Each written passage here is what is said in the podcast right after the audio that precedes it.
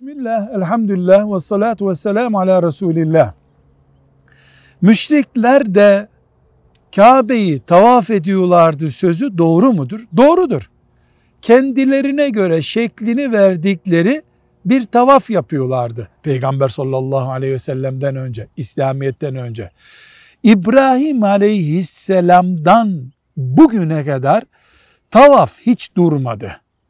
Elhamdülillah Mekke'nin fethinden beri Müslümanlar Allah'ın emrettiği tavafı yapıyorlar.